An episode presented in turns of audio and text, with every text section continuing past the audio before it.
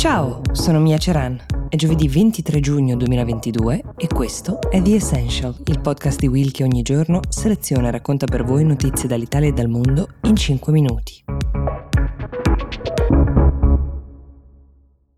Il gas continua ad essere al centro delle tensioni tra la Russia e i paesi europei, tra cui il nostro. Negli ultimi giorni Putin ha aumentato la pressione sui paesi dell'Unione, tagliando ulteriormente le forniture di gas che già a partire dalla fine dello scorso anno erano state ridotte significativamente, come sappiamo.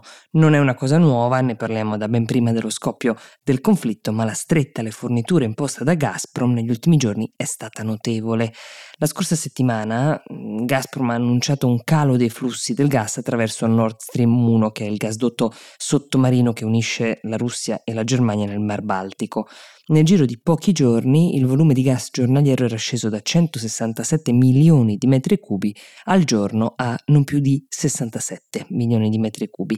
Gazprom ha giustificato questa scelta con l'impossibilità di reperire la componentistica necessaria alla manutenzione e alla riparazione degli impianti a causa delle numerose sanzioni che sono state imposte da tutti i paesi occidentali. L'impressione di analisti e di governi occidentali però è che si tratti di una decisione puramente politica. A dirlo chiaramente è stato il vice cancelliere e ministro dell'economia tedesco Robert Habeck che ha definito la riduzione una decisione politica senza girarci tanto intorno. Oltre alla Germania le ripercussioni si fanno sentire anche per Francia, Austria, Italia, che è il secondo acquirente europeo di gas russo dopo la Germania.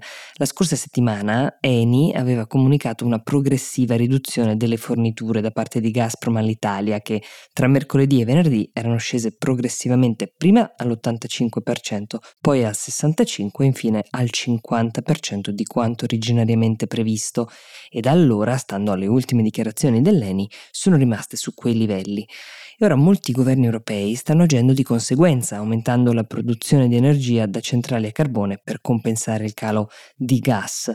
Il ministro dell'economia tedesco, Habeck, ha detto che è prevista la riapertura di alcune centrali a carbone dismesse per produrre circa 10 gigawatt per un massimo di due anni, aumentando così la dipendenza della Germania dal carbone per la produzione di elettricità. L'Austria intende convertire una centrale elettrica chiusa per tornare anch'essa a bruciare carbone. La Polonia intende sovvenzionare il carbone da cui dipende gran parte della popolazione per il riscaldamento domestico, mentre lunedì i Paesi Bassi hanno deciso di abbandonare i piani per la riduzione della produzione energetica delle loro quattro centrali elettriche a carbone. Invece il governo italiano ha ordinato l'installazione di due rigrassificatori, uno a Ravenna e uno a Piombino, in aggiunta a quei tre che abbiamo abbiamo già in funzione. Si tratta di impianti che servono a trasformare sostanzialmente il gas dallo stato liquido in cui viene trasportato all'interno di navi metaniere a gassoso per poi essere distribuito attraverso la rete nelle case delle persone. Guardando la riapertura delle centrali a carbone in molti paesi europei, quindi viene da riflettere sul costo di questa guerra, oltre al costo umanitario ovviamente ed economico, ora diventa anche ambientale alla luce dei ritardi che causerà il processo di approvvigionamento nella transizione energetica dei paesi occidentali. Families have a lot going on. Let Ollie help manage the mental load with new cognitive help supplements for everyone four and up, like delicious Lolly Focus Pops or Lolly Mellow Pops for kids. And for parents, try three new Brainy Chews to help you focus, chill out, or get energized. Find these cognitive health buddies for the whole fam at ollie.com. That's O L L Y.com. These statements have not been evaluated by the Food and Drug Administration. This product is not intended to diagnose, treat, cure, or prevent any disease.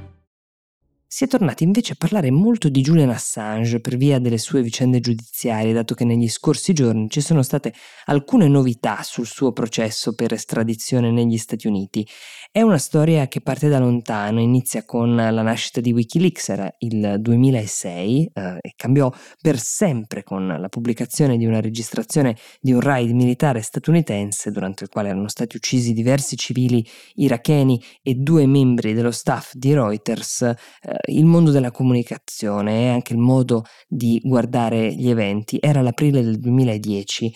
Da lì una serie di vicende giudiziarie che culminano nel giugno del 2019 con la richiesta di estradizione da parte del Dipartimento di Giustizia degli Stati Uniti nei confronti di questo giornalista australiano. In quel momento Assange si trova incarcerato a Londra per violazione della custodia cautelare per dei fatti risalenti al 2012 quando aveva chiesto asilo all'ambasciata dell'Ecuador a Londra. Nei confronti del fondatore di Wikileaks vengono presentati 17 capi d'accusa sulla base dell'Espionage Act, una legge antispionaggio che risale al 1917, questo per aver cospirato per ottenere informazioni classificate che poi ha diffuso online. Qui inizia un lungo percorso legale, non privo di sorprese. A febbraio 2020 iniziano le prime audizioni per il processo di estradizione che, a causa della pandemia da Covid-19, vengono posticipate. A gennaio 2011 la giudice Vanessa Baratzer stabilisce che Assange non potrà essere estradato negli Stati Uniti.